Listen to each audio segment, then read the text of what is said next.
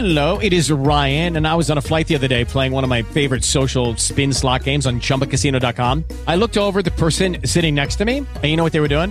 They were also playing Chumba Casino. Coincidence? I think not. Everybody's loving having fun with it. Chumba Casino is home to hundreds of casino style games that you can play for free anytime, anywhere, even at 30,000 feet. So sign up now at chumbacasino.com to claim your free welcome bonus. That's chumbacasino.com and live the Chumba life. No purchase necessary. VGW Group. Void were prohibited by law. See terms and conditions. 18 plus.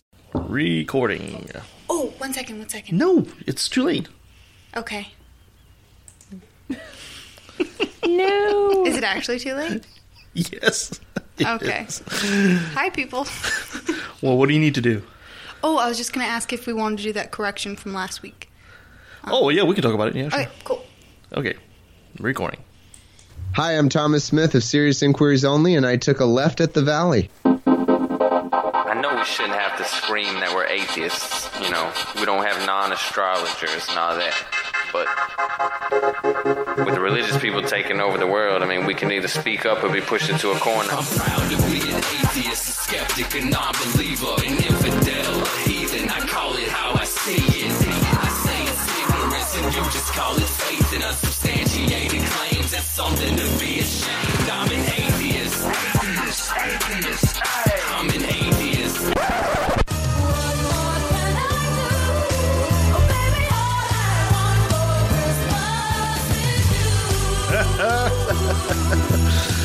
Coming at you from Santa's Secret Shop, this is Left of the Valley. My name is Kevin, and I noticed that this year, uh, I noticed that the year I stopped believing in Santa is roughly the same time I started getting ugly socks instead of cool stuff for Christmas.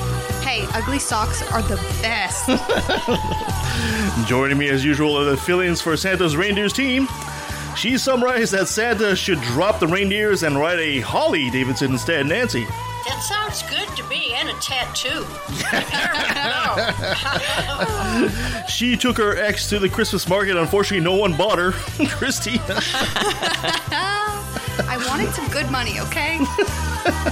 And she says it's the fifth year in a row the in-laws came over for Christmas. Maybe she'll let him in this time. Kirsten. Nah, there's no hope for that Yeah, one. no, nope, they are not coming. Guys, welcome back. Our Hello. Christmas special. It's going to be fun. I'm so excited. Merry Christmas, everybody. Indeed. holidays. Indeed. That's going to be fun. Nancy's still adjusting her volume, but that's okay. Well, hey, for once it's not me. Yeah. So today we're going to do a fairly light show. We're just going to be talking. We're going to try to keep it positive as much as possible and talk about Christmas and all the wonderful stuff about Christmas and wonderful stories about Christmas. But first, the news never stops, so let's do a bit of chit chat. Did you guys hear that the uh, grizzly uh, bear hunt has uh, been banned in BC now? About time. Yeah. I didn't know there was a grizzly bear hunt. Actually, it's been a huge controversy for years now. Uh, the uh, the environmentalists have been fighting against uh, to, to, to keep this from happening. Obviously, um, now the uh, NDP government has decided that it was no longer acceptable in the public's eye to have this, and uh, maybe they've done it as a move to appease the Green vote, especially in light of them going ahead with the Site C dam. Yeah. So the BC Forest Minister Doug Donaldson uh, basically went, went to this. Uh, so you're no longer allowed to hunt grizzly bears, except for First Nations, of course. Um, it's estimated there's about 15,000 grizzly bears in BC, and uh, 1,700 permits were issued in 2017, and about usually about 300 uh, bears are killed every year. Well, And, will and when they're when they're killed by hunters, are they killed for? They're not killed for meat. Why are they? No, they're killed- They're hunted just for trophy. Mostly, yes, and to put up to put up their stuffed bodies in front of some thrift shop. something like that. Yeah, Yeah. oh. something like that. will Yeah. will this impact the amount? Like, um, I didn't know. Like, was the like a permit issued at all to do with like um keeping the population like down? Well, that, that's what uh, some of the hunters are claiming. Uh, you know, there is a bit of a theory that if you take care and you manage the apex predator in a population, in an ecosystem, it manages to keep everything underneath uh, working well. Um, I'm not sure if this was actually necessary. Uh, and of course, there was a pretty good source of revenue as well for these uh, these guides. You know, to have these uh, these uh, trophy hunters from outside the province, inside the provinces, and from the states as well to come up and shoot a bear. But now the government is basically saying the the tourism uh, to actually see the bears is actually going to be more uh, more better uh, for for the, How the, the coffers of the government. tourism to see the bears? No, no, but you can actually, you know, it's it's a bit like I uh, wouldn't want to get close to a grizzly bear. well, you don't get right close to it, but it's a bit like watching the whales. You know, you go sightseeing as well, and you could catch whales on, on the ocean, but you Yeah, can kind of do the same thing with bears. to eat you. No, but you, you could do it from safe places, right? True. As You're not on the ground 300, 300 yards away from a bear and say, "Hey, how you doing?" You know, no, it doesn't really work that way. So, anyway, it's going to be interesting to keep an eye on that. That's good. I'm, I'm, I, I think that's the. I think that's the logical, um, good. It's c- common sense and it's kindness and Mhm. it's all, all kinds of good things. I don't think there's a bad. There's a downside to that at all. So No, I don't think so either. I mean, uh, it's, I, I can understand you want to hunt or something like that, but you know what? It's why don't you hunt with a, uh, a camera instead? You know? that, that keeps the Trump boys out of Canada. yeah, yeah, there we go. That's a plus right there. That's a There- plus right there. Hey, all they all they had to do was to put that in, you know, in the bill. Keep the Trump family away. There There you we go. go. We're good. We're good. Um, you, you know, uh, we talked about last week and the week before about how Trump decided to recognize Jerusalem as the capital of Israel.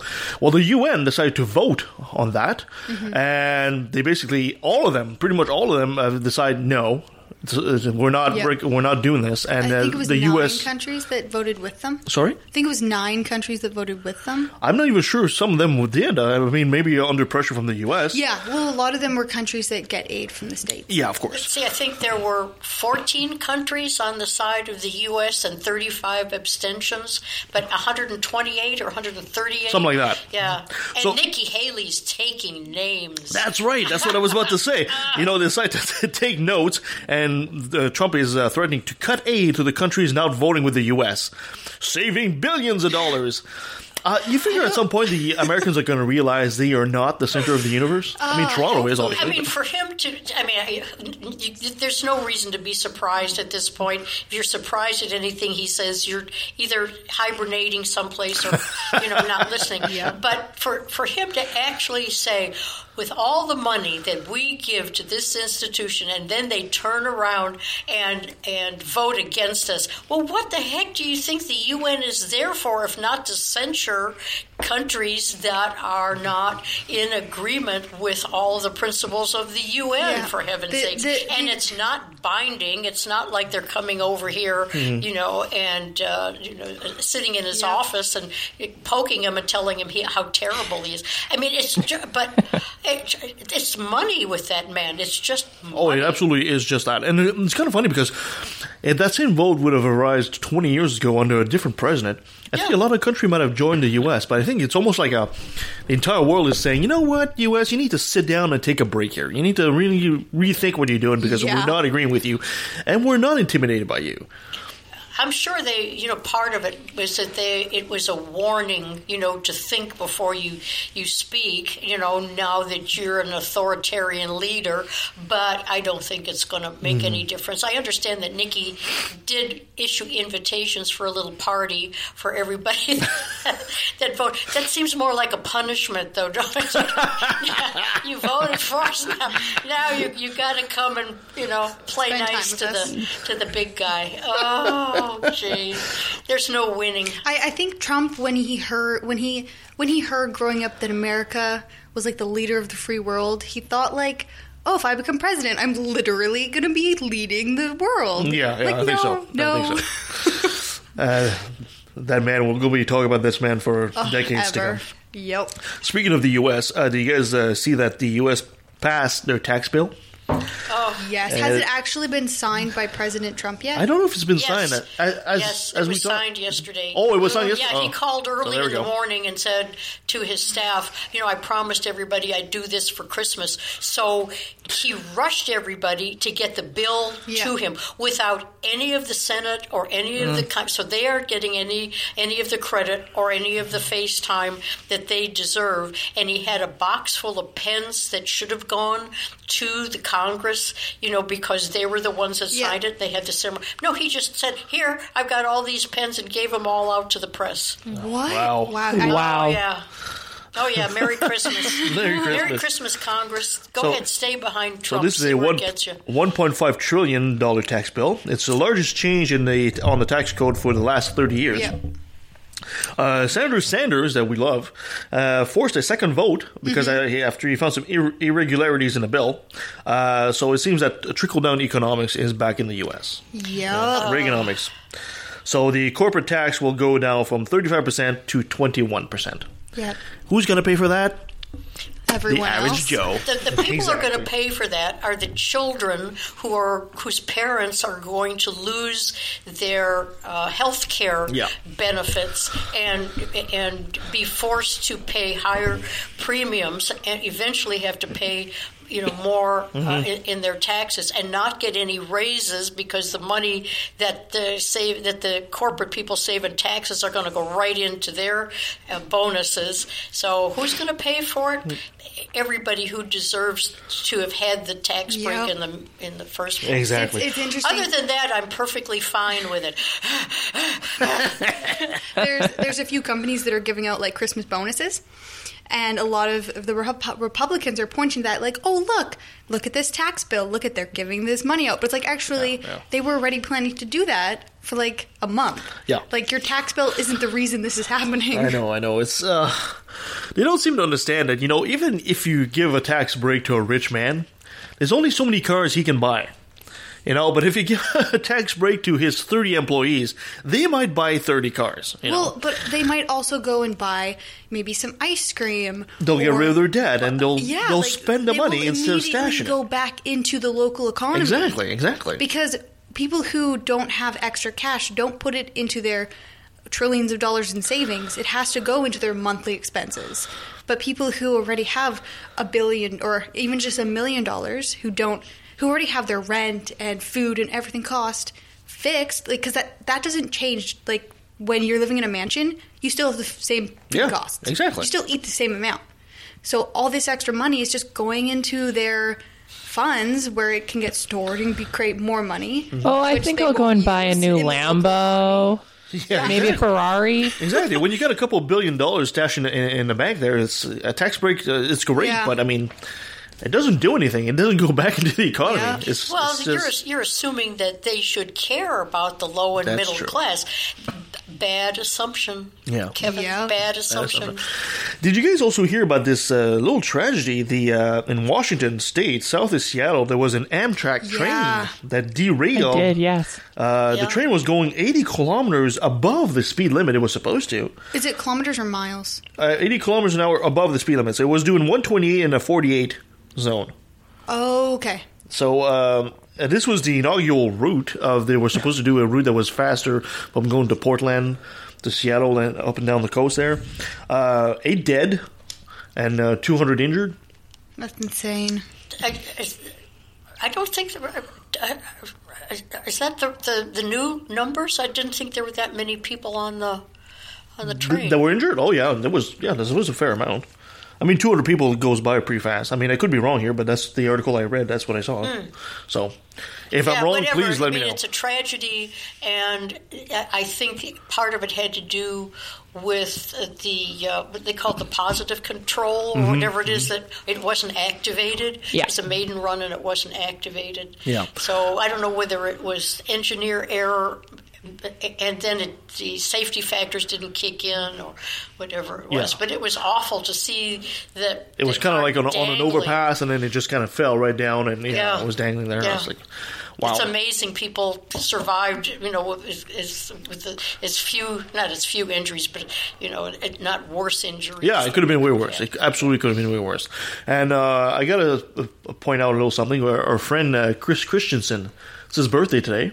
Oh, Happy birthday. Oh, happy birthday. Whether or not he's listening to us or we will listen to the show, happy birthday uh, to our, our favorite be Christian, listening. our favorite Christian apologist. Yeah. so it's his he birthday. gets a workout with us, which is good. Oh yeah, I think we should bring him on. Uh, we should bring him on soon enough. Oh, you know, yeah, we have a should conversation with a bring- oh, I'm Christian. sure we Or will. we could just pound him into the ground. Let's do he that. usually No, comes just on once a year, Yeah, last then- time he came with a debate uh, against Tyler on the history. and then it of takes Jesus. 364 days for him to, to get over recover. and Christina, you wanted to point out a, uh, a little factual mistake that we made uh, on a report we did last week. right? Yes, um, it was with the um, news report that tr- the Trump administration had censored uh, the CDC, Mhm. um, and that they had banned um, specific words. Yep. And it was later reported that it wasn't actually that these words were banned. It was just that in the CDC's um, request for like finances, they were like, okay, we shouldn't use these words, kind of as like to make it more likely that they would actually get their funding because Yeah. they kind of knew that these words were would make the Trump administration less likely to give them money. Which is still It's still sad. It's still sad as hell. But it wasn't that the Trump So the- administration was like, the- you cannot use these words. From now on, the CDC cannot use science based because Yeah. they might not get funding. Yeah, so it was it wasn't it was more of an internal decision. Yeah. It's, it's, it's again, it's playing to the base. You know, we're Mhm. we're in anything having to do with science or an understanding of the real world and how people, you know, uh, actually live their lives. Uh-uh, no, no, It's no. really it's really worrying that you when you realize that the CDC doesn't just like automatically get funding. I'm like Yeah, they're they're kind of important. Like you would think you would want to fund that. Yeah. You would think so. All right. So today we're going to be doing uh, some uh, nice Christmas stories and stuff like that. So I'm going to put on a virtual campfire. Okay. A bit of Christmas We need one today. It's chilly outside. Yes, Yes. because we're in Canada. Yeah, and there is snow outside. Can you guys hear this? Yeah. Uh yes. Yes. Yeah. Some nice soothing Christmas music. Get our- get our- crackling fire. Get, get our hot fire. chocolate with marshmallows. That's right. Although thankfully not as much snow as last year. Oh God. Uh, hold on, it just started. It's supposed- Yeah, but we had It's supposed like, to be as bad as we last had year. like feet like in November. Yeah. this is the one spot in the country that we barely get any snow, and you're complaining. Yes. Yes. I don't like I don't like snow. Gotta get it on. I like rain. Lots and lots of rain, not snow. All right, my dear Nancy, you had a few things you wanted to talk about. I do. Okay. I do. And to start this segment off, which is going to be fun, uh, Mr. Kevin, if you would play the three little clips that. Um, I, uh, I think will be fun for everybody to listen to. We'll start off with a little music. Classic. Classic.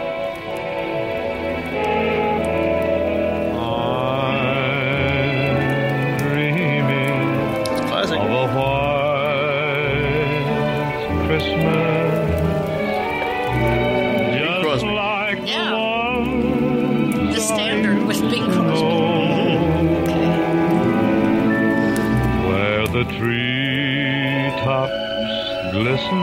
the next one? Yeah. And Yeah, that's great. children. Okay. I White might break out to be singing All right. with. And the next one is. This is Tony Bennett. Bells ring. Are you listening? In the lane, snow is glistening. A beautiful sight.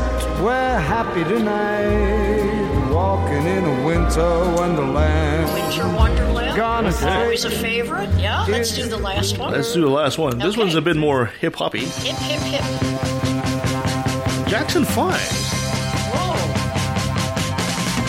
Santa Claus is coming to town. Santa Claus is coming to town. You better watch out. Santa Claus is coming.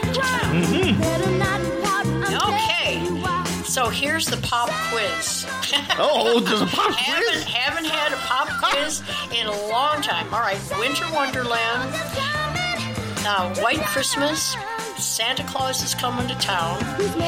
Other than the fact that they're all Christmas songs, what else do they have in common? They were all written about the same place. They all what? They're all written about the same place. Let's let's count that as a sort of a good guess. Okay. Okay. What else do we have in common? What else do they have in common? They're all sung by men. They're all sung by men. They're all sung by men, but they don't necessarily have to be. They all have the same writer. No, they don't have the same writer, but I'm going to give you sort of a sort of a half a cigar Oh. for that one because they're being all Christmas songs. They're all written by Jewish composers. Oh, cool. I know most of us don't realize that the most popular songs, and I'll tell you what they are in a minute, but most of the popular Christmas songs were all written by nice Jewish composers. During the 30s and 40s, the standards that we have now are, are all written by, by Jewish That's, isn't that interesting? and That's pretty awesome. People, most people aren't aware of how influential the Jewish songwriters were, and they were all. Not all of them, but most of the big writers were um, uh, big writers of, of songs that were patriotic or had to do with holidays, and most of them, of course, the Jewish. I mean, uh, the Jewish. Chris- It's like a Jewish Christmas. So here's a list of some of the popular songs, um, and everybody's going to go, "Oh, I didn't know that. I didn't either." With some of these, Winter Wonderland, which we heard. Have yourself a merry little Such a Christmas. good song. Santa Claus is coming to town, which we heard. Let it snow, let it snow, let Beautiful. it snow. The most wonderful time of the year. Yes. Which we don't hear all that often anymore, but it's a nice one. Do you know it's Christmas? Sleigh ride. Uh, Um, the White Christmas, by the way, was written by Irving Berlin who also wrote Easter Parade and God Bless America.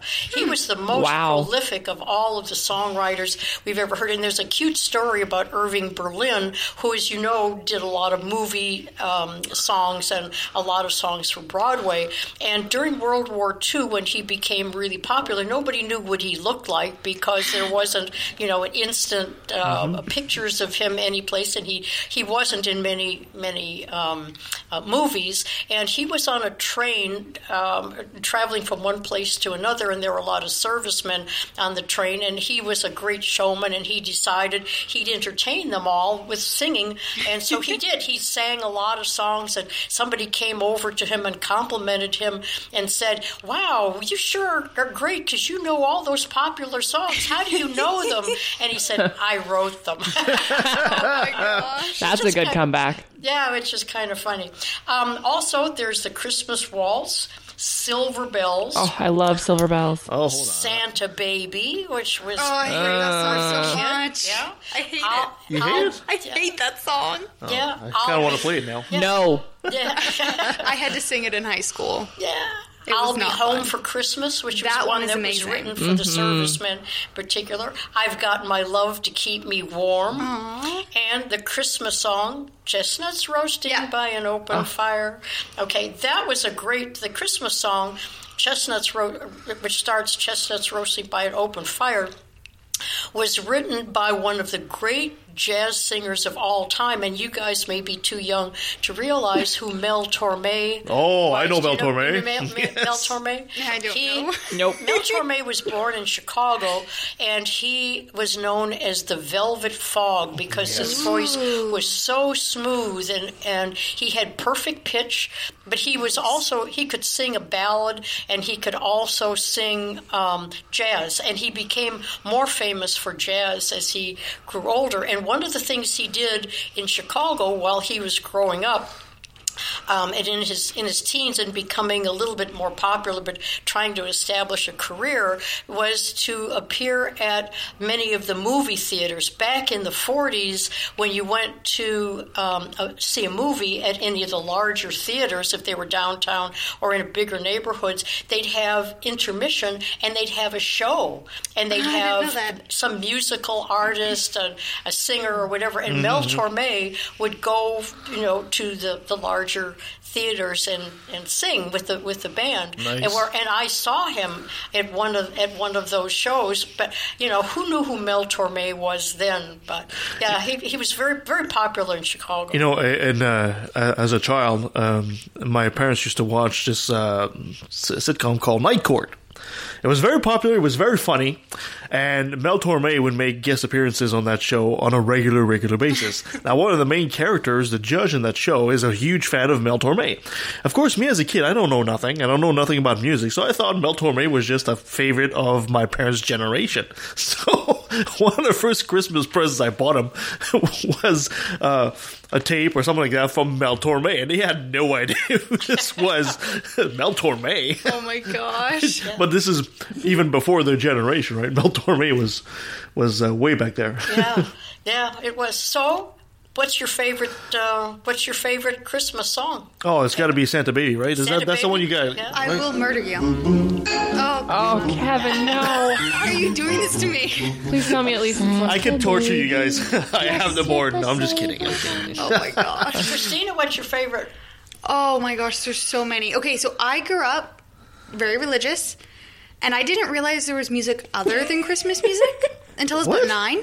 Really? Yeah. Wow. So I love Christmas music, like all Christmas music except that one that you just played. like literally, that's the only Christmas song I don't like. Oh my gosh, there are so many. Uh, probably "Oh Holy Night," or no, no, no, no, no, no. "Oh Come, Oh Come, Emmanuel." This Oh, might take a while. Your traditional by Christmas carol. by Enya. It's so amazing. Oh wow. Yeah, Kirsten. I, I, thought, I thought you wanted a hippopotamus, Chris. Yeah. Okay, that, that is amazing as well. That is just our generation. Yeah, that's that's. I want a hippopotamus for Christmas. I sing along, but I don't want to hurt Buck's ears. Yeah. Don't hurt our audience. I don't know who wrote that. Probably a nice Jewish guy someplace. An animal lover. Probably. Um, I think some of the some of the ones, especially, I love it when they come on at work. Is like Grandma got run over by a reindeer is Oh, like yeah. so humorous. Um, this one, it's more of a country one, but it's uh, Santa's got a choo choo train. oh yeah. Oh, I don't have these Okay, things. that's yeah, that's a cute one. Yeah. Have something a bit more mainstream. Yeah. My favorite is uh, "Have Yourself a Merry Little Christmas," and I don't know why Mm-hmm. it's the minor key that does it, but every time I hear that song, and I could listen to it forever, that's the one song that really affects me, and it's just a beautiful, beautiful song. Yeah, have this. Uh, have yourself a Merry little Christmas by, by Diana Krall. That's what's playing. Beautiful.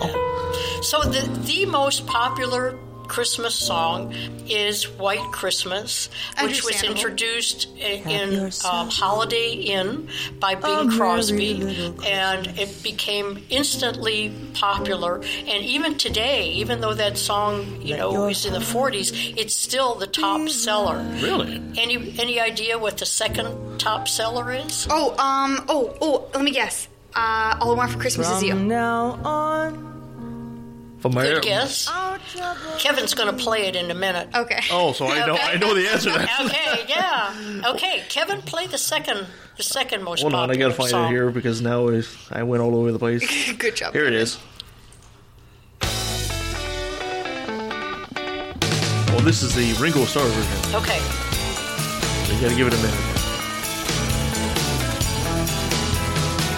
Oh, okay. Makes sense now, doesn't it? Okay, it? I get it it. This is a pretty great Christmas And song. it's one of Nancy's least favorite songs. it, it, it may be one of the least favorite.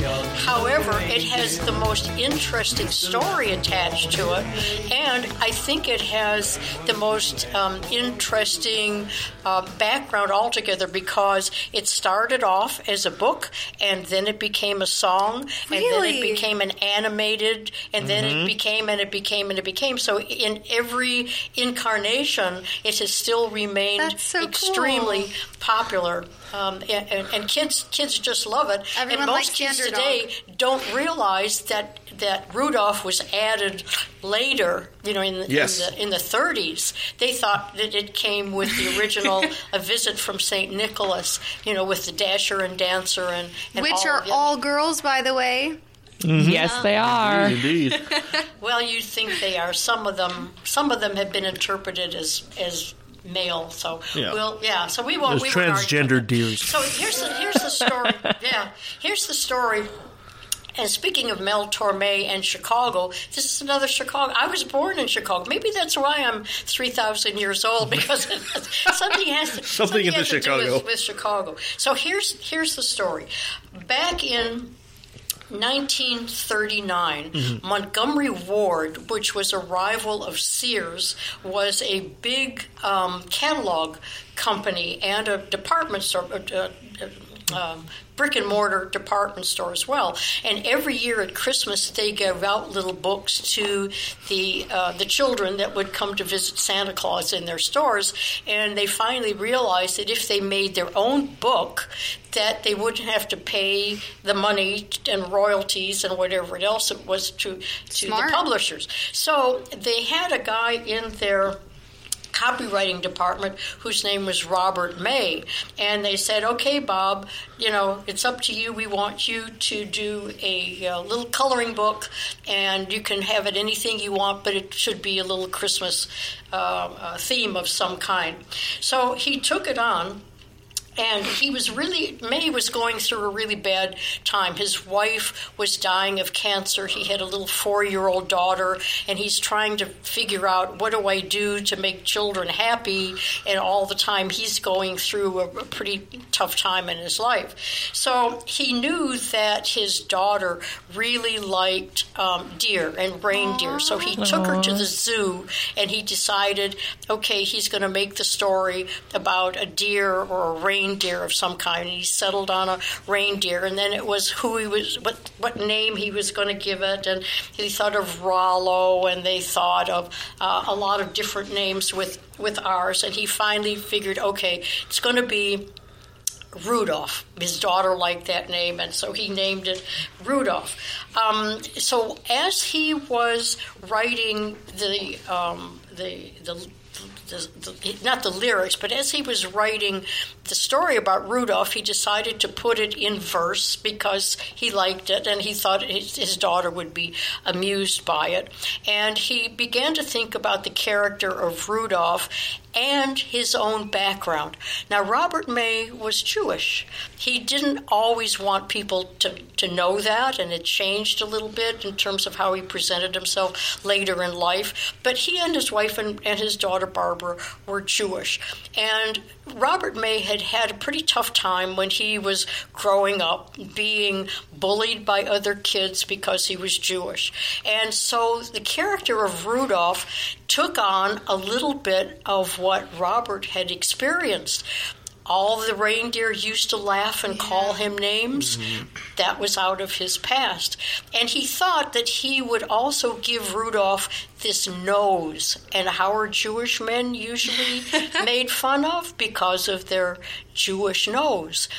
And so you've got two aspects in there that came from his Jewish history, and now that you hear the song, you'll be able to pick that up. But it's things that we never knew mm-hmm. before. So, so it's so it's not because mm-hmm. Rudolph was an alcoholic and the red nose. Well, the funny the, the funny thing is is that when he first did the uh, had his illustrator do Rudolph, he did it with a big shiny nose, and the um, his bosses said, "Wait a minute, this nose is an alcoholic nose, and we're not going to have this in a children's book." Oh, that's funny. that's funny. Yeah, so they made it little and shiny, and then it, it went ahead and it passed passed muster in the copywriting department. So he did it, and everybody was. Um, was just was just fine with it, and when it came out in 1939, it was instantly a hit. They gave out 2.4 million copies, Wow. and it, they only stopped issuing it afterwards because of wartime restrictions on paper. And then when they resumed in 1946, it was even more popular. So here's what Ru- Rudolph the Red-Nosed Reindeer was like in its original form. 'Twas the day before Christmas, and all through the halls the reindeer were playing, uh, and all through the hills, I'm sorry, the reindeer were playing, enjoying the spills, uh, skating and coasting and climbing the willows, and hopscotch and leapfrog protected by pillows. While every so often they'd stop to call names at one little deer not allowed in their games. Ha ha, look at Rudolph, his nose is a sight. It's red as a beet, twice twice as big, twice as bright, while Rudolph just wept. What else could he do? He knew that the things they were saying were true. And then it goes on, and, and you have the whole the whole book, and you can still find it That's printed so out cool. online, and you can still find find copies of it. But that came that came from his Wow. from his youth. Yeah, it, but remember everything everything turns out okay. Yeah. So after he put out the book, his wife died, and he was left raising Barbara, his little four-year-old, and um, eventually um, uh, he got the rights to the book. Initially, um, Montgomery Ward had the rights, but because May had produced this and it was such a hit, and he was going through a hard time, uh, Montgomery Ward very generously gave him the right, so he had all of the money, and, and the family still still retains that. That's pretty. It's not something you would see today. Yeah. Now, Yeah, no Robert, uh, here we go. This stay with me here. Robert May had a sister named Margaret. And Margaret met a young songwriter whose name was um, Richard Johnny. I'm sorry, Johnny Marks. Johnny Marks began to look at um, the story of Rudolph and figured, you know what? This really might make a pretty good Christmas song. It needs a little changes here and there, but Johnny Marks took it, you know, and asked Bob May, "How about it if I turn this into a song? And then if it's a hit, you know, we it'll stay in the family and so forth." So Johnny Marks um, wrote it. Now, Johnny Marks was a songwriter born in 1909 in New York, and he was a secular Jewish guy, born into a secular Jewish family. He was a decorated World War II veteran who graduated from Colgate University, studied music at Columbia and in Paris, so he wasn't uh, totally self made, but he had his own style. And he began writing music at age 13. So by the time he met Margaret and married, he was establishing himself as a, as a songwriter. So, um, Actually, he had been aware of the Rudolph story when it was published in 1939, and he was jotting some notes about it in a notebook that he kept for working on songs. And then the year after his marriage um, into the family, he began adding music once he got Bob's okay to do it, and he felt really he had a hit. So he did the song and presented it to Gene Autry who at that point was a western singing cowboy. Um, and he was um, sort of not a rival but there were there was roy rogers and then there were gene autry. They were both singing cowboys but uh, Marks thought that this would suit uh, gene autry more than than anyone else. So sure enough Autry didn't like the song, but agreed to do it because his wife said, "It's for the kids. Do it, do it." so he put it out as in those days. Records came out with an A side and a B side. Yeah. So they put it on the B side, and the B side became the hit, and nobody ever remembers what happened oh to the A side. So that's how um, Rudolph the Red-Nosed Reindeer became the second biggest hit um, of Christmas songs, and Johnny Marks went on to do Rock Around the Christmas Tree, Holly Jolly Christmas, Oh my and, and a lot more. He was a much more upbeat, Yeah. uh, hip. So that's the story of Rudolph. the That's pretty cool. Reindeer. That's Isn't an that awesome story. Took a little, yeah, it took a little time to, to do it, but I thought everybody would enjoy, Definitely. you know, hearing hearing the story behind. It's really it's really interesting There hearing the history of things that are so so common Mm-hmm. in Yeah. our in our holidays. We, we have all these symbols and we don't know Yeah. half of them, and some. It's the theme of the show today. We're trying to keep it positive. Uh, speaking of origins, I, I'm going to tell you guys about the origins of mistletoe. Ooh, I'm excited. Now, mistletoe is a plant that grows on, on a range of trees, including willow, apple, and oak trees. The tradition of hanging it in the house goes back to the times of the ancient Druids. It is supposed to possess mystical powers which bring good luck to the household and wards off evil spirits. It was also used as a sign of love and friendship in Norse mythology, and that's where the custom of kissing under the mistletoe comes from. Yeah, go Norse. He was he was a Norse, yeah. So when the first Christians came to Western Europe, some tried to ban the use of mistletoe as a decoration in churches, but many still use uh, continue to use it. York Minster Church in the UK used a, to hold a special mistletoe service in the winter, where wrongdoers in the city of York could come and be pardoned. The custom of kissing under the mistletoe came from England. The original custom that was a berry uh, was that a berry was picked from the the spring uh, the sprig of mistletoe before the person could be kissed, and when all the berries had gone, there could be no more kissing. so it's like pick a number almost, right? Yeah. so the, the name mistletoe came from two Anglo-Saxon words, which is mist, mistel, which means dung. What? yes, and tan, which means twig or stick. So you could translate mistletoe as poo on a stick. Oh my god. Oh, romantic. Romance is in the air. Oh, How many of us will now want to be kissed under the mistletoe? Kiss me, I've got poo on a stick. So that's the origins of mistletoe. All right. Wow. Who wants quite, to go? Quite an evolution. Yes, At the absolutely. name. Who wants to go next? Only people knew. Ooh, well, since we're doing the history of things, Mhm. um, I would love to talk about the history of Saturnalia and its influences on wh- how we celebrate Christmas now.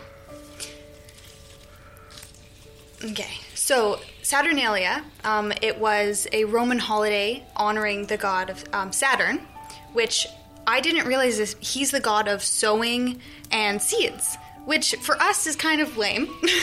but when you think about it, in Rome, that's a ridiculously important part of surviving. Mm-hmm. And originally, it was only held on December 17th. But then it was eventually uh, increased to three days. And then eventually, after a while, it was actually increased to seven whole days. So it continued to the 23rd. And so the different things they did um, was they obviously had lots of feasts. And all business and um, work was suspended during this holiday. Mm-hmm. Um, and one thing in Rome was that gambling was illegal during the whole year, except for Saturnalia, where gambling was allowed. Oh. So that was a huge thing that um, made people love this holiday was that they could do this pastime that otherwise they couldn't do. Um, and another part of Saturnalia that really made it just a really festive time was that they did role reversals.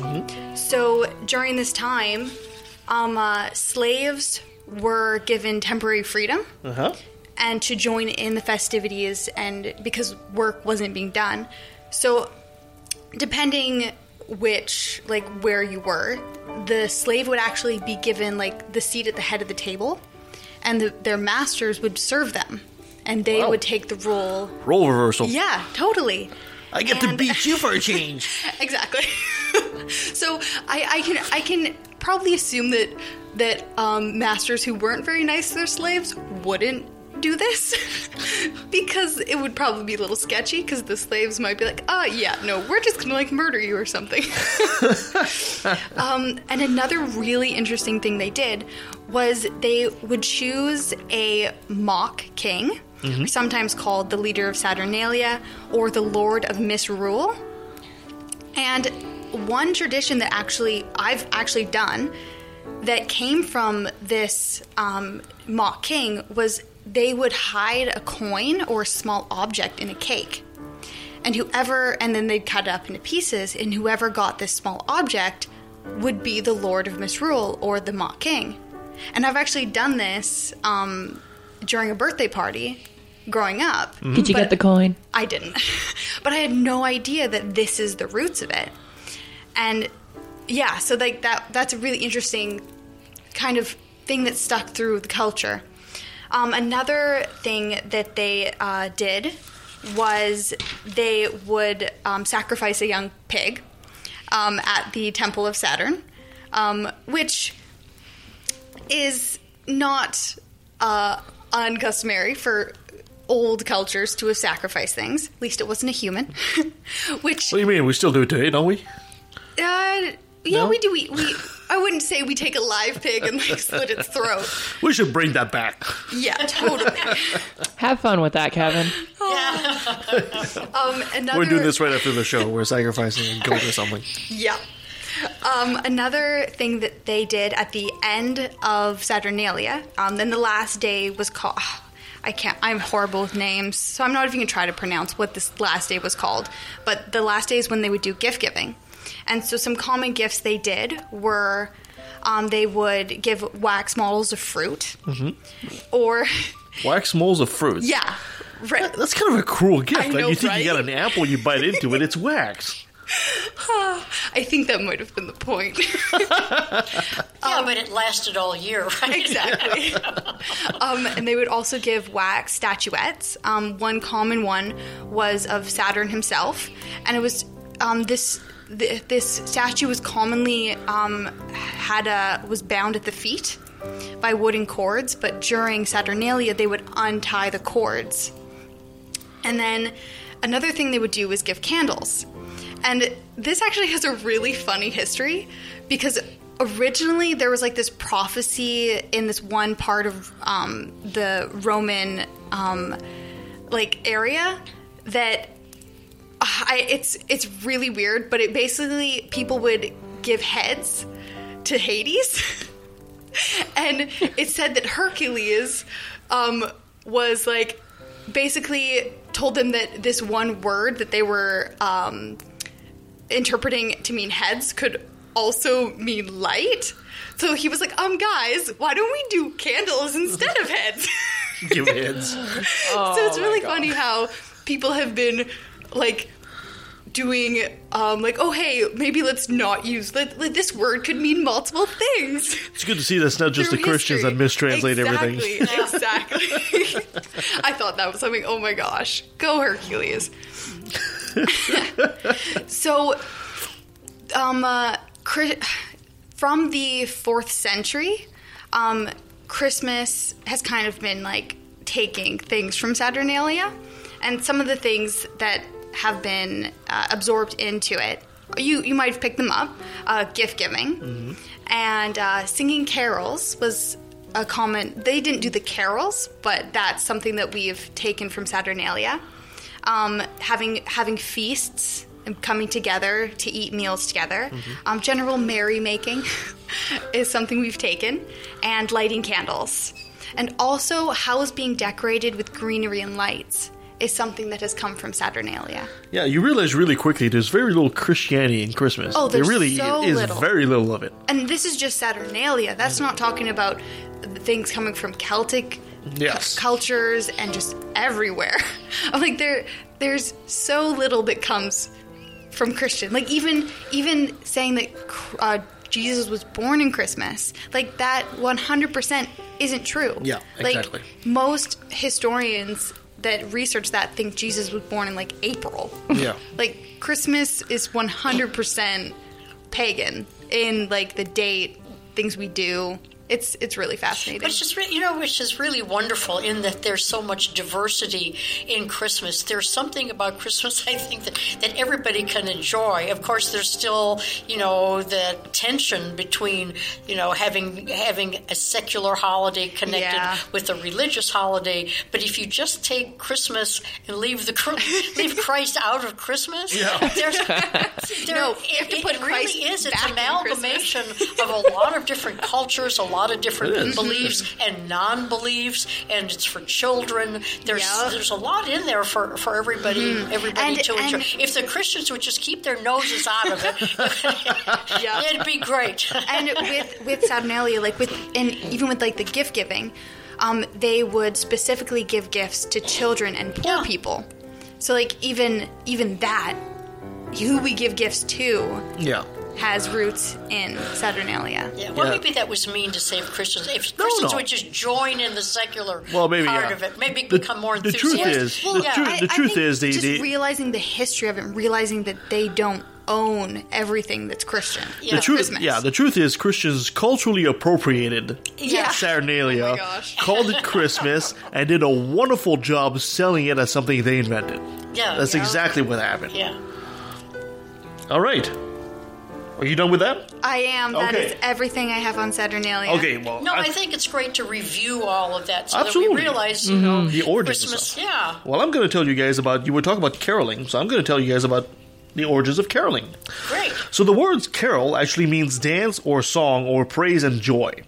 Carols used to be written and sung during all four seasons, but only the tradition of singing them at Christmas has really survived. Early Christians took over the pagan solstice celebration for Christmas, which is exactly what you mm-hmm. said, and gave people Christian songs to sing instead of pagan ones. Mm. That's what they did. That's what I was saying, right? They just took over the, the holiday and decided to make it their own. In 129, a Roman bishop said that a song called Angel Hymn should be sung at Christmas service in Rome. And another famous early Christmas hymn was written in 760 by uh, by Comas of Jerusalem for the Greek Orthodox Church. Soon after this, many composers all over Europe started writing Christmas carols. However, not many people liked them as they were all written and sung in Latin, which is obviously, you know, a language that the normal people couldn't understand. Yep. By the time of the Middle Ages, which was the- about the 1200s, most people had lost interest in celebrating Christmas altogether. This was changed by St. Francis of Assisi. When in 20, uh, 1223 he started his nativity plays in Italy. The people in the plays sang songs or cantiques that told these stories during the plays. Sometimes the choruses of these new carols were in Latin, but normally they were they were in all the languages that the people watching the play could understand and join in. The new carols spread to France, Spain, Germany, and other European countries. The earliest carols like this was written in 1410. Sadly, only a small fragment of it still exists today. The carol was about Mary and Jesus meeting different people in Bethlehem. Most carols from this time and the Elizabethan period are untrue stories, were loosely based on the Christmas story about the Holy Family and their entertaining rather than religious songs. They were usually sung in homes rather than in churches as well. So they were basically stories about the first Holy Family and, you know, Jesus trapped, I don't know, stepped on a mouse or something. So when they pers- they personalize the story. Exactly, So people, you yeah, know. so people would become more uh, attached. You know, It, to, it wasn't how- grandma that got run over by a reindeer at first. It was Joseph, and then they just switched it eventually. So when Oliver Cromwell uh, and the Puritans came over to uh, uh, came to power in the, in England in 1647, the celebration of Christmas and singing carols was stopped. However, the carols survived, and people still sang them in secret. Oh my gosh. It's Kind of funny to say that, right? Carols remained mainly unsung until Victorian times, when two men called William Sandys and Davies Gilbert, or Gilbert, collected lots of old Christmas music from villages in England. Before carol singing in public became popular, they were sometimes official carol singers called waits.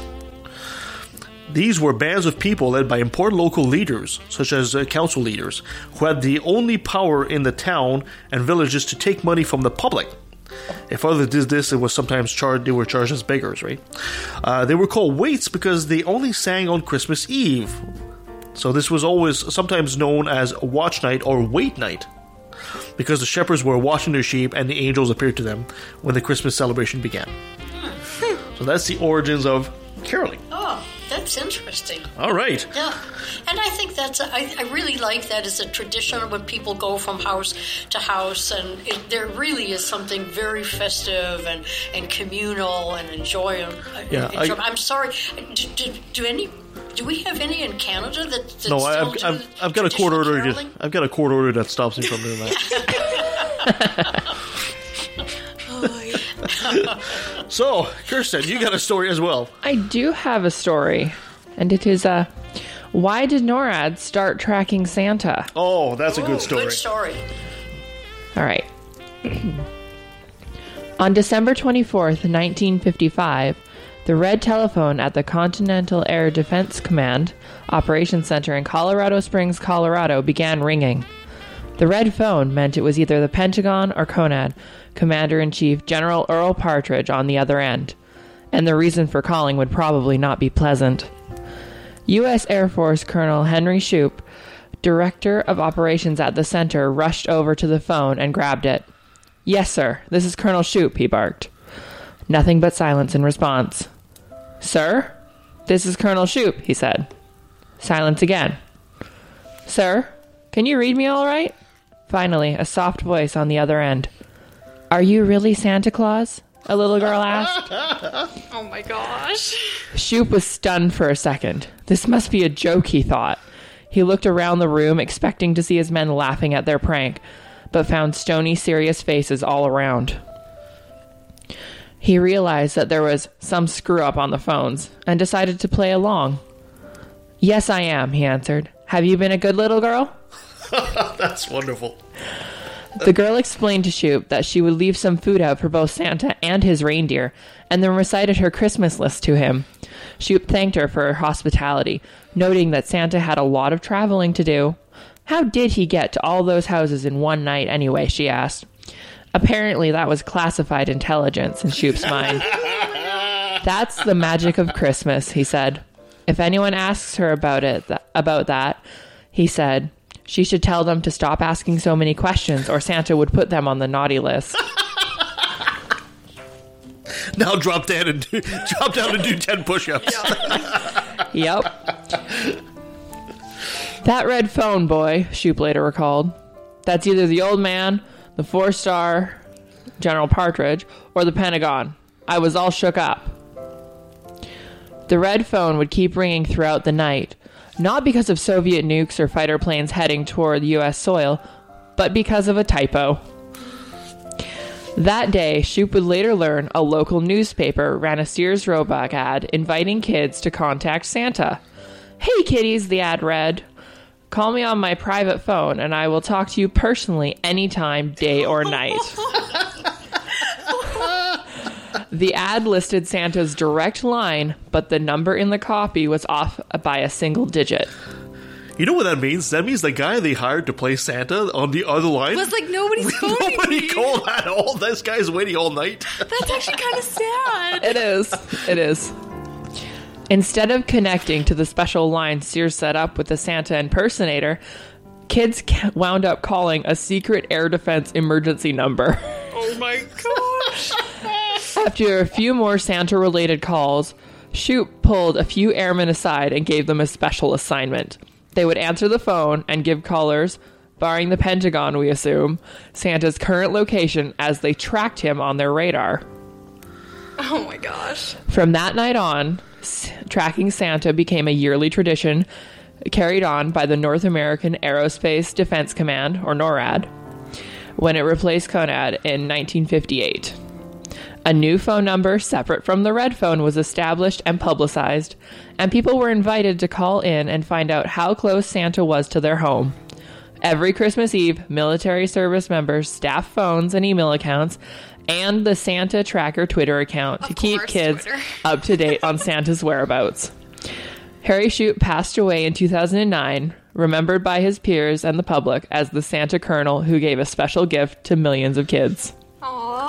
That is such an amazing story. That it is. That a, is- It's a great It's a- story. I love how they're using Twitter now. Yeah, you know, it's it's one of those others where something happens accidentally that was far better Yes, than yes. anything else that could have happened. You could not have planned that. You could, Like, you know. what are the chances that that number was Right. one digit off from the red phone? Exactly. what are the odds? I mean, he, he totally could have, when that first little girl called, he totally could have said, No, Get goodbye. off this line, you know, this is, you know. Oh, absolutely. top secret, blah, blah, and just hang up. Could you imagine if that happened now? They'd send out like SWAT to the kid's house. Yeah, they probably would. Maybe, maybe. Although it has happened at other t- at other times when they got the wrong number. oh my god. Not specifically with Christmas, but I've seen stories where it's happened, Yeah. like calling the CIA. Oh my gosh. Oh, jeez. Okay. Yeah, he must have had children of his own to where he, you know, Probably. he, I would imagine yeah, so. Exactly. Although it's, he could have been a good uncle to some as Mm-hmm. well. no, it's just that the, the whole thing came together in a, in a really magical, nice way.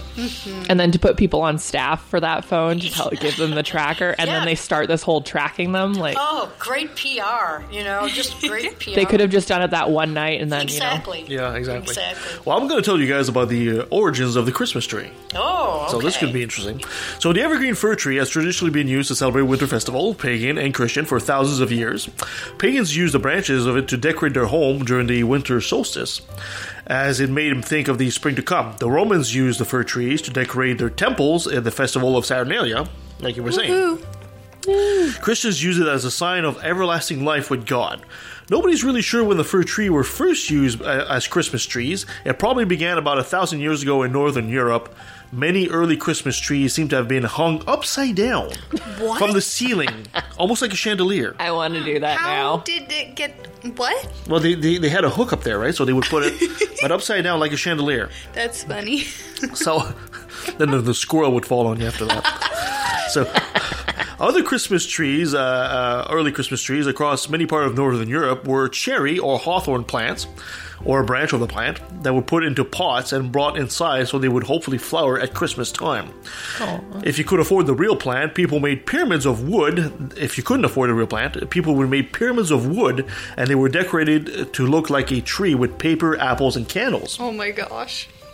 Sometimes they were carried around from house to house rather than being displayed in a home. It's possible that the wooden pyramid trees were meant to be like a paradise trees. Uh, they were used in medieval German mystery or miracle plays that were acted out in front of churches on Christmas Eve. In early church calendars of saints, the 24th of December was Adam and Eve's day, and the paradise tree represents the Garden of Eden. It was often paraded around the town before the play started as a way of advertising the play. The play told the Bible stories, of course, to people that could not read. The first documented use of a Christmas tree in New Year's celebration is argued between two cities the city of Tallinn in Estonia and Riga in Latvia. Both claim that they had the first tree. Tallinn claims 1441 and Riga claims 1510. Both trees were put up by the Brotherhood of Blackheads, which was an association of local unmarried merchants, ship owners, and foreigners in Livonia, which is now Estonia and Latvia. Little is known about either tree apart that they were put in the town square, were uh, were danced around by the Brotherhood of Blackheads, and were then set on fire. this is like the custom of the Yule log. The word uh, used for the tree could also mean a mast or pole. Tree might have been like a paradise tree or a tree-shaped wooden ca- uh, candelabra, candelabra, rather than a real tree. In the town square of Riga, the capital of Latvia, there is a plaque which engraved the first New Year's tree in Riga is 50, in 1510 in eight languages that you can find about more uh, on, on, in, if you ever visit that place. A picture from Germany in 1521, which shows a tree being paraded around streets with a man riding a horse behind it. The man was is dressed as a bishop, probably representing Saint Nicholas. In 1584, the historian uh, Balthazar uh, Rus- Russell wrote about a tradition in Riga of a decorated fir tree in the market square where the young man went with a flock of maiden and women. First sang and danced, and then they would they would set the tree on fire. Oh my gosh. Would set the tree on Set fire. it on fire. Don't is- need this anymore. There is a record of a small tree in um, Brandman, Germany, from 1570, and it's described as a tree decorated with apple, nuts, dates, pretzels, and a paper flower. Oh, it was this. Well, I guess setting the tree on fire. I mean, it was winter, and it's just like a bonfire. Maybe, yeah. You know, so maybe you know part of it was setting the tree on fire, and then you know standing around the tree and Roasting you know, marshmallows. warming your hands and things. The first person to bring a Christmas tree into the house, in the way we know it today, may have been 16th century German preacher Martin Luther. Uh, the story is told that one night before Christmas, he was walking through the forest and looked up at the stars shining through the branches. It was so beautiful that he went home and told his children that it reminds him of Jesus, blah, blah, blah. and he decided to put a tree in the, inside. Um, the custom of having Christmas trees traveled along the Baltic Sea from Latvia to Germany. In Germany, the first Christmas trees were decorated with edible things such as gingerbread and gold covered apple. Ooh. Yeah. Then glassmakers made special small ornaments similar to the, some of the decorations used today. In 1605, an unknown German wrote, "At Christmas they set up fir trees in the parlors of Strasbourg and hang th- thereon roses cut of many colored paper, apples, wafers, gold foil, sweets, etc." At first, a figure of the baby Jesus was put on top of the tree. Over time, it changed into an angel or fairy, and that told the shepherds about Jesus, or a star, like the one the wise men saw. The first Christmas tree came to Britain somewhere in the 1830s. They became very popular in 1841 when Prince Albert, which was Queen Victoria's German husband, had a Christmas tree set up in Windsor Castle. In 1848, a drawing on the Queen's Christmas tree at Windsor Castle was published in the Illustrated London News. The drawing was re- uh, republished in uh, Godey's Lady's Book, Philadelphia, in December 1850. But they removed it. They removed the Queen's crown and Prince Albert's mustache to make it look more American. Oh my gosh. The Oh, publication wow. of the drawing helped Christmas trees become popular in the UK and the US. So that's how we know. That's how we got we got the Christmas so tree. cool. Yeah, and then they ended up, ended up over over here, and which is great. And then unfortunately went to the artificial artificial aluminum trees, but that's okay. I when my when my kids trees. were little, when my Yep. kids were little, we owned a owned a house, and um, I hated to, to put anything dead like dead flowers or dead trees. So what we would do is we would get a tree um, from the nursery, and it would still be in the container. Yes. So we decorated, and then we'd have a planting ceremony. That that's what we want to after- do Yeah. eventually. Which is, yeah, a good way to do it. Yeah, So yeah, they're wonderful. I liked Christmas. I just wear the decorations myself. oh my gosh. I grew up in Here the- we go. my family loved Christmas. And my aunt did like an open house. And so we put up thousands upon thousands of Christmas lights outside. Didn't you guys get up to like 80,000? Oh God, no, not that much. Oh, no, um, 79,000. Fifty. I think Oh, it was fifty thousand was the most we did. But inside, every single room, including bathrooms, had a Christmas tree, Oh wow! and it was a big house. I think we got like thirteen Christmas trees in Oh her house, Could you just put like a? and they were all themed. It Could was you put like a pine air freshener instead in the bathroom? That would have made more sense. It was fun though because we we had to start October first. Yep. Putting up Christmas decorations. so yeah, Christmas has always been a really big part of my life. Oh man, Un- unpacking the decorations and then repacking. Oh, my aunt had a putting whole them up. system. Like it was all like every box was numbered. She, She had like a master has it. list. It. was amazing. Did you did you enjoy it or was Oh, it a I chore? loved it. Oh well, then that's, I then it's worth loved it, if you enjoy it. Yeah. Yeah, October first, we turn on the Christmas music and start unpacking and dance around. It was fun. Cool. All right, the next little story actually is still yours. Yes, it is. Okay. All right, next little positive Yes. story. So this, I I heard like the kind of like I didn't I've never really heard a lot about this, but I heard the basics of it years ago. I think I was in like elementary school when I first heard about this, and it's always really made me realize how just decent humans can be. So this is a story about uh, the Christmas truce in World War One. Um, so this was between uh, the British and German troops uh, meeting in no man's land, um, and it was an unofficial truce. So there was roughly hundred thousand British and German troops that were involved in the the CSA. I can't say words. Cis- blah, blah.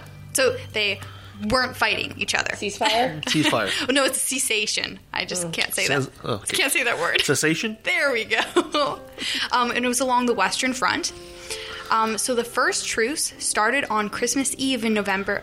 Uh, November. My God. Yeah, that's a different Christmas. Christmas Eve in 1914, uh, when the German troops decorated the area around their trenches in the region of the yeah blah blah. Eve. Ypres. There we go. French word in Belgium.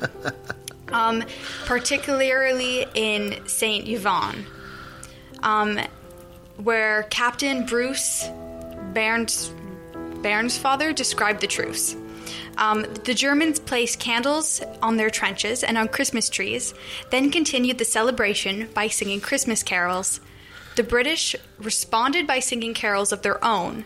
The two sides continued by shouting Christmas greetings at each other.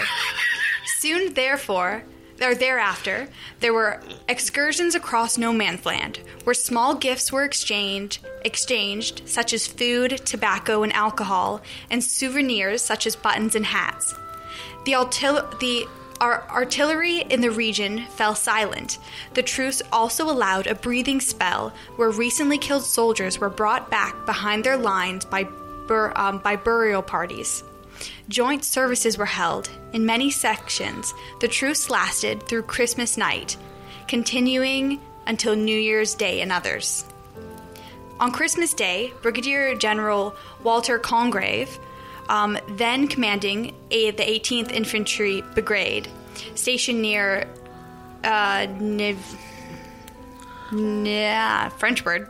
I swear I'm not. I'm Spell it. Spell it. Uh, N e u v e. Neuville? Nouveau Cha- Chapelle. Oh, Nouvelle Chapelle? There we Nouvelle go. Chapelle? He is French. Okay. uh, wrote a letter recalling the Germans initiating initiated um, by calling a truce for the day. One of his brigade's men bravely lifted his head above the parapet, and others from both sides walked onto no man's land. Officers and other men shook hands and exchanged cigarettes and cigars. One of his captains smoked a cigar with the best shot in the German army. The latter no more than 18 years old. Congreve admitted he was reluctant to personally witness the scene of the truce, truce for fear he would be a prime target for German snipers. Future nature writer Henry Williamson, then 19 years then a 19-year-old private in the London Rifle Brigade, wrote to his mother on Boxing Day. Dear mother, I am writing from the trenches. It is 11 o'clock in the morning. Beside me is a coke fire. Opposite me, a dung, dugout with straw in it. The ground is sloppy in the actual actual trench, but frozen elsewhere. In my mouth is a pipe presented by the Princess Mary. In the pipe is tobacco. Of course, you say, but wait. In the pipe is German tobacco. Ha ha, you say. From a prisoner or found in a captured trench? Oh dear, no. From a German soldier. Yes, a live German soldier from his own trench. Yesterday, the British and Germans met and shook hands in the ground between the trenches and exchanged souvenirs and shook hands. Yes, all day Xmas Day. And as I write, marvelous, isn't it? Captain Sir Edward Hussell reported how the first interpreter he met from the German lines was from Suffolk, where he had left his girlfriend and a 3.5 HP motorcycle. Hussell went on to describe a sing song which ended up with O um, Auld Lang Syne, which we all, English, Scot, Irish, Prussian, Württembergers, etc., joined in. It was absolutely astounding, and if I had seen it on a cinematograph film, I should have sworn it was faked. Captain Robert Patrick Miles, um, who was attached to the Royal Irish Rifles, called in an edited letter that was published in both the Daily Mail and the Wellington Journal and Sh- Shrewsbury's News in January 1915, following his death in action on December 30th, 1914. Friday, Christmas Day, we are all we are having the most extraordinary Christmas Day imaginable. A sort of unarranged and quite unauthor- unauthorized but perfectly understood and scrumptiously observed truce exists between us and our friends in front. The funny thing is, it only seems to exist in this part of the battle line. On our right and left, we can all hear them firing away as cheerfully as ever. The thing started last night, a bitter cold night, with white frost. Soon after dusk, when the Germans started shouting, Merry Christmas, Merry Christmas, Englishmen, to us. Of course, our fellows shouted back, and present, pres- presently large numbers of both sides had left their trenches, unarmed, and met in the debatable shot shot riddled no man's land between the lines. Here, the agreement, all on their own, came to be made that we should not fire at each other until after midnight tonight. The men were all fr- fraternizing in the middle. We naturally did not allow them close to our lines, and swapped cigarettes and lies in the utmost good fellowship. Not a shot was fired all night. Of the Germans, he wrote, They are distinctly bored with the war. In fact, one of them wanted to know what on earth we were doing here fighting them. The truce in that sector continued on to Boxing Day. He commented about the Germans. The beggars simply disregarded all our warnings to get down from off their parapet. So things are at a deadlock. We can't shoot them in cold blood. I can't see how we can get them to return to business. On Christmas Eve and Christmas Day, in 1914, Alfred Anderson's unit of the 1st and 5th Battalion of the Black Watch was billeted in a farmhouse away from the front line. In a later interview in 2003, Anderson, the last known surviving Scottish veteran of the war, vividly recalled Christmas Day and said, I remember the silence, the eerie sound of silence. Only the guards were on duty. We all went outside the farm building and just stood listening. And of course, thinking of people back at home, all I'd heard for two months in the trenches was the hissing, cracking, and whistling or whining of bullets in flight, machine gun fire, and distant German voices. But there was a dead silence that morning. Right across the land, as far as you could see, we shouted Merry Christmas, even though nobody felt merry. The, the silence ended early in the afternoon, and the killing started again. It was a short peace in a terrible war. Nor were the observations confirmed to the British, or confined to the British. French Lieutenant Johannes Niemann wrote, Grabbed my binoculars and looked cautiously over the parapet. Saw the incredible sight of our soldiers exchanging cigarettes, schnapps, and chocolate with the enemy. General Sir Horace Smith-Dorrien commented, a commander of the British Second Corps issued orders forbidding friendly communications with the opposing German troops. Forbidding. Forbidding. Wow. Oh, this is such an unfortunate name to have in this. Adolf Hitler, then a young corporal of the 16th. Bur- I can't pronounce this. Bavarian. Bavarian Reserve Infantry was also an opponent of the truce. Can't understand why. Um, Hitler had no Christmas spirit? apparently, Wow. You think like he sounds kind of like a bad guy? We should keep an eye on this guy. I know, right?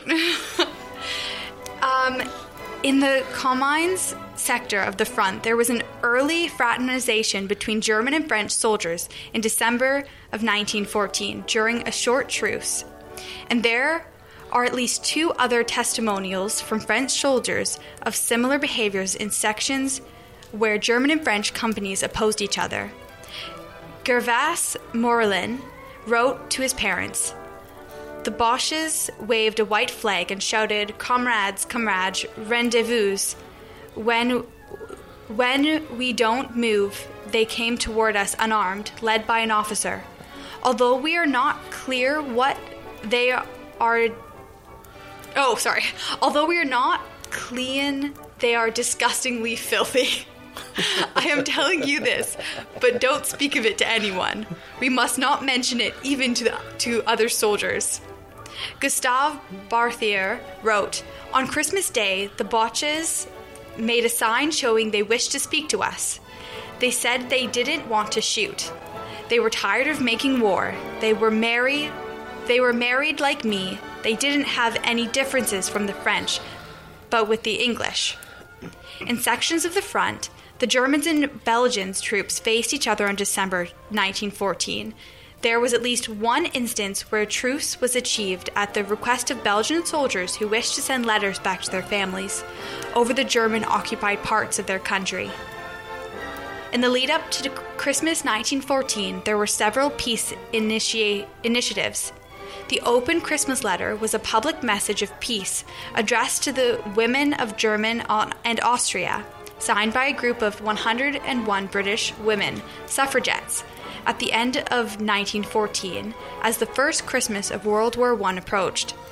Pope Benedict XV, on the 7th of December 1914, had begged for an official truce between the warring governments. He asked that the guns may fall silent, at least upon the night the angels sang. This attempt was officially rebuffed.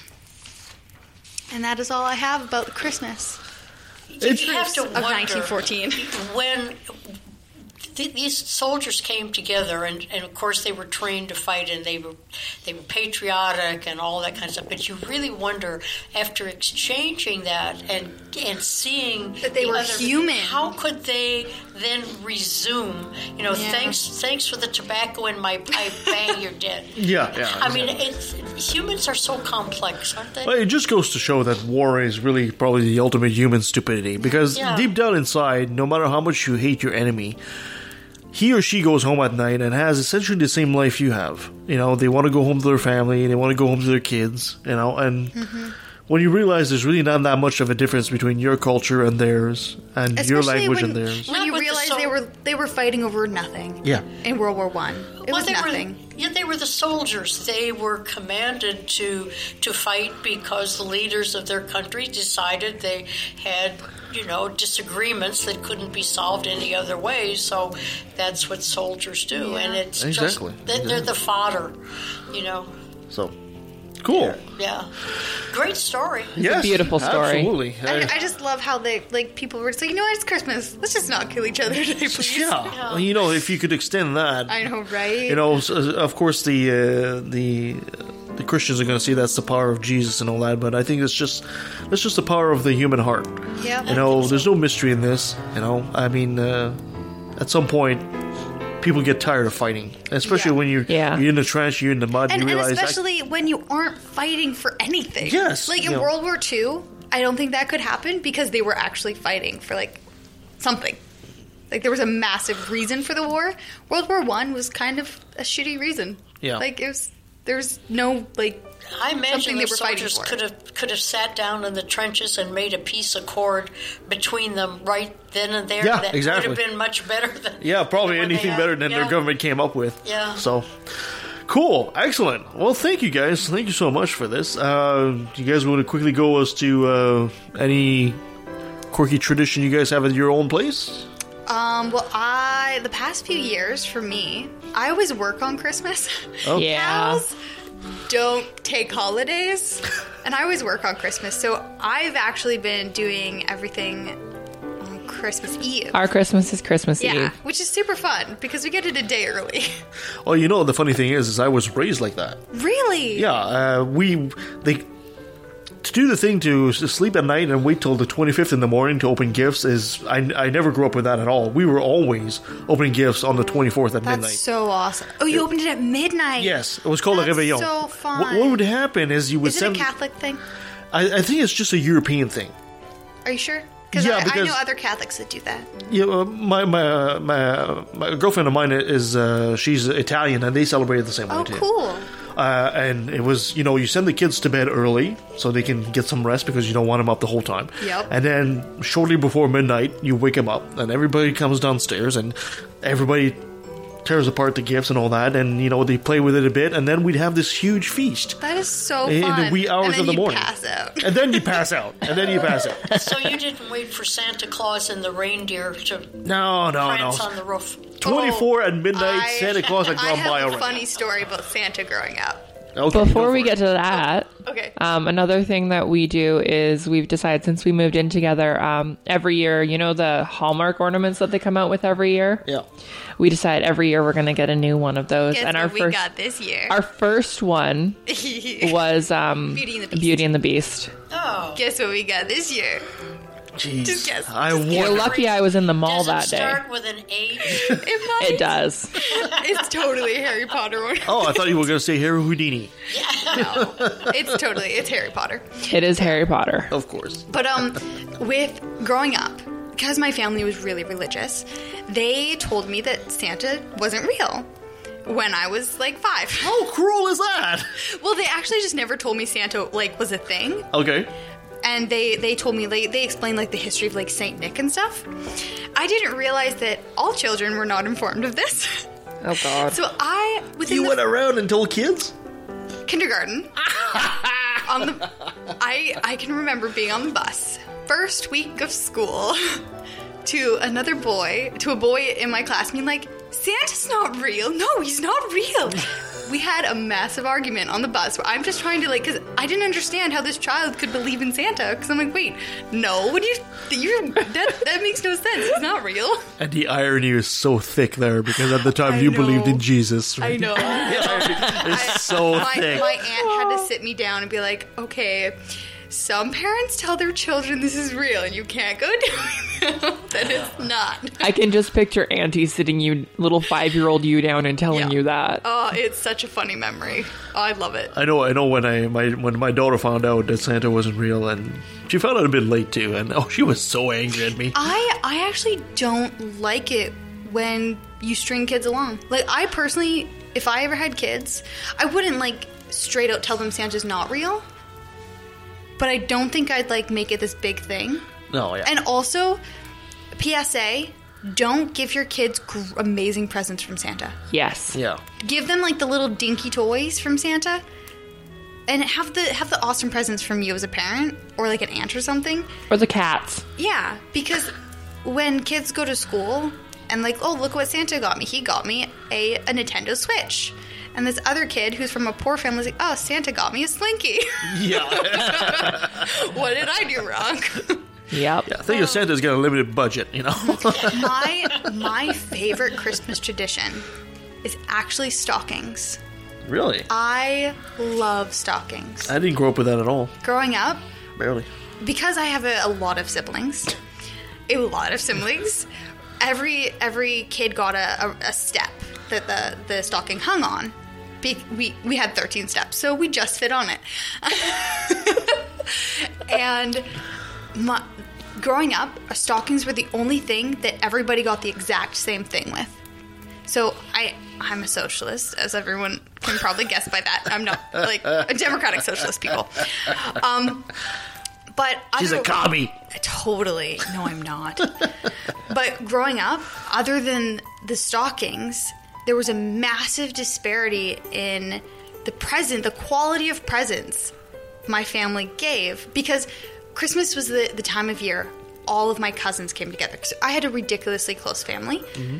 And there was another family that had six kids in my in my extended family, so cousins, and they would get like 20 presents for Christmas and like really nice presents like mm. cameras and laptops. Yeah. And, and I would get like three things. And growing up, it it really stuck a blow It did. It to did. and like to my like self-esteem and be like, wait, did my parents not love me? Yeah. Because when you're a kid, you think the presents are like a like a, a ranking of how much people love you. Especially when you know that the cousin of yours that's getting 20 gifts is a brat. Well, well, no, some of them were, um, but like it was actually a couple years ago that it really hit home because um, I was sitting right beside my favorite cousin, who is uh, the youngest. We're both the youngest of their separate families, Yeah. and I got three presents, and one of them was like a teddy, and like they were just like really like I think one was a pair of earrings, and he got twenty three presents. Yeah. And they were like amazing presents. And I just remember because we were both saving our presents till we all got them. Because there's a gajillion presents under the tree. Because I have like, there's like 50 people in the extended family. Holy So I think the most Yep. that ever vis- was at, we had to rent a hall one year to have dinner because there was too many people to fit in the house. yeah. Big And that's family. impressive when you when you look at how how Auntie Big squeezes everyone in the house. Yeah, and so at the end, like my cousin had this massive stack of presents, and I just had like this little little stack, and it it made me. That was when I realized how much like presents, like I interpreted presents, Yeah. and realized how much I hate presents. But I love giving presents to kids because kids are really the only people who need presents. Yeah. It's amazing. Christmas can be such a defining holiday. You know, listening listening to Christina, it, it can be such a defining holiday that affects the rest of your life. Yeah. In, in a in a lot of in a lot. Well, of especially ways. when Christmas is because in my family, Christmas was always built up as this time you come together and show love, and you know you you spend time with people you love, and presents were always a big part of that. So you you couldn't just separate presents from this this feeling of love and and caring. So then when you didn't get that, you were like, wait a second, something's not right here. well, if it's any consolation, dear, I think of all of you as gifts to me. Oh, so, thanks. Aw. so You know, at my house, it was uh, always uh, how many of those uh, maraschino cherry chocolates did Grandpa get Grandma this year? Oh my gosh. like I said to my grandma a month ago, I'm like, Grandma, why are you buying them? You know he's going to get you a stack. yep. And she just loved them. jumping jumping She back does. to the, the me interpreting presents, I think it also might be impacted by the fact I am a twin. Mhm. So growing up, everything had to be equal between my twin and I, like to an obsessive level. Like if we were driving, in the- if some one of us got to sit in the front seat of the car, my mom had to stop halfway and let us switch. Wow. Yeah, to Could, obsessive could you just level. switch on the way back? It depends. Sometimes we did that. Wow. Yeah. Oh my goodness, we can go on and on and on on and and on. on and So I think about I, Christmas. I think that also was an impact to how I interpreted fairness. You're so used to things being always Fair. having to be equal. And I think that's another reason why I loved stock. So the show next week is going to be a look into the psyche of Christina. oh, that that we I new think that would cover Yeah. a few shows, Kevin. Like if we have anything we have to fill in, Let me talk about my child. There we go. That'll we'll go from year one On the and then year couch. two. on, on the couch with Anyway, it's fun. It's fun to learn all of these things, isn't it? Oh, absolutely. Oh, jeez. Okay, well, thank you guys so much for being with us on the show today. You can follow us on leftatthevalley.com. You can send us an email at leftatvalley at outlook.com. You can follow us on Facebook, on Twitter, at LATV Podcast. Uh, and you can also follow our sister show, So You Think You're a Skeptic, with our friend Tyler and Kevin. Amazing. This is the last show of this year. isn't No, no, we still got the Oh, next no, show. that's we've got another one. Which I was about to say. Oh, okay. Next week, Next we're week. doing the best. I'm a little premature, am I not? You just want to go on vacation. yeah. Next week, we're doing the best of the year, the top 10 uh, shows that we had during the year as uh, I wonder how many of them I'm involved with because I wasn't here all last year. well, Yeah. probably most of them, actually. Really? Oh, I have a quick question for everybody. What's one of your favorite Christmas movies? Oh, jeez. For Die me, Hard. for me, Home. Oh, that's that's really easy for me. Um, the original Miracle on 34th The black and white one. The black and Yeah. Oh, wow. Mine's Home Alone, hands down. I love watching the uh, the the birth of Jigsaw. I thought it was Godzilla versus King Kong. For me. Oh, no, no, I'm just kidding. A- Actually, I have a modern one too, Elf. I think Oh. between those two, I love the. I've seen that movie more times in French class than I have any other time. I love Elf. I know for me, it's um, Arthur Christmas Yeah. That is or great. Annabelle's Wish. also a great movie. Yes. So, anyway. Like I said, next week we're doing the top 10 of the year. And in the coming year, we'll have our friend Damien Gillis is going to come talk to us about wild salmon. We'll also be talking about biomimicry. I'm so excited for that one. And we'll also have our friend David Fitzgerald will come to talk to us in February about his new book, as well as Michael Shermer. We're still setting a date for that. And here's something that's very interesting. Uh, you know, we've been talking about Barry Neufeld. Yep. So somewhere in boy. somewhere in February, we've invited Dr. Drance and Dr. Del Rey to come back to the show, and we'll probably do it live somewhere, probably at the stage in Mission. We've got a friend that's going to help us do that, and we're going to put this LGBTQ trans thing to rest once and for all.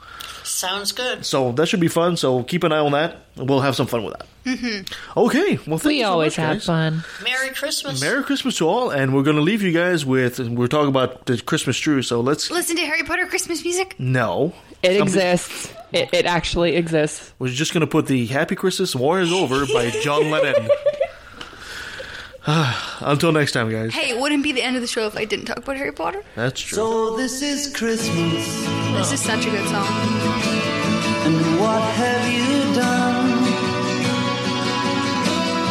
Another year over, and you won't just begun. And so this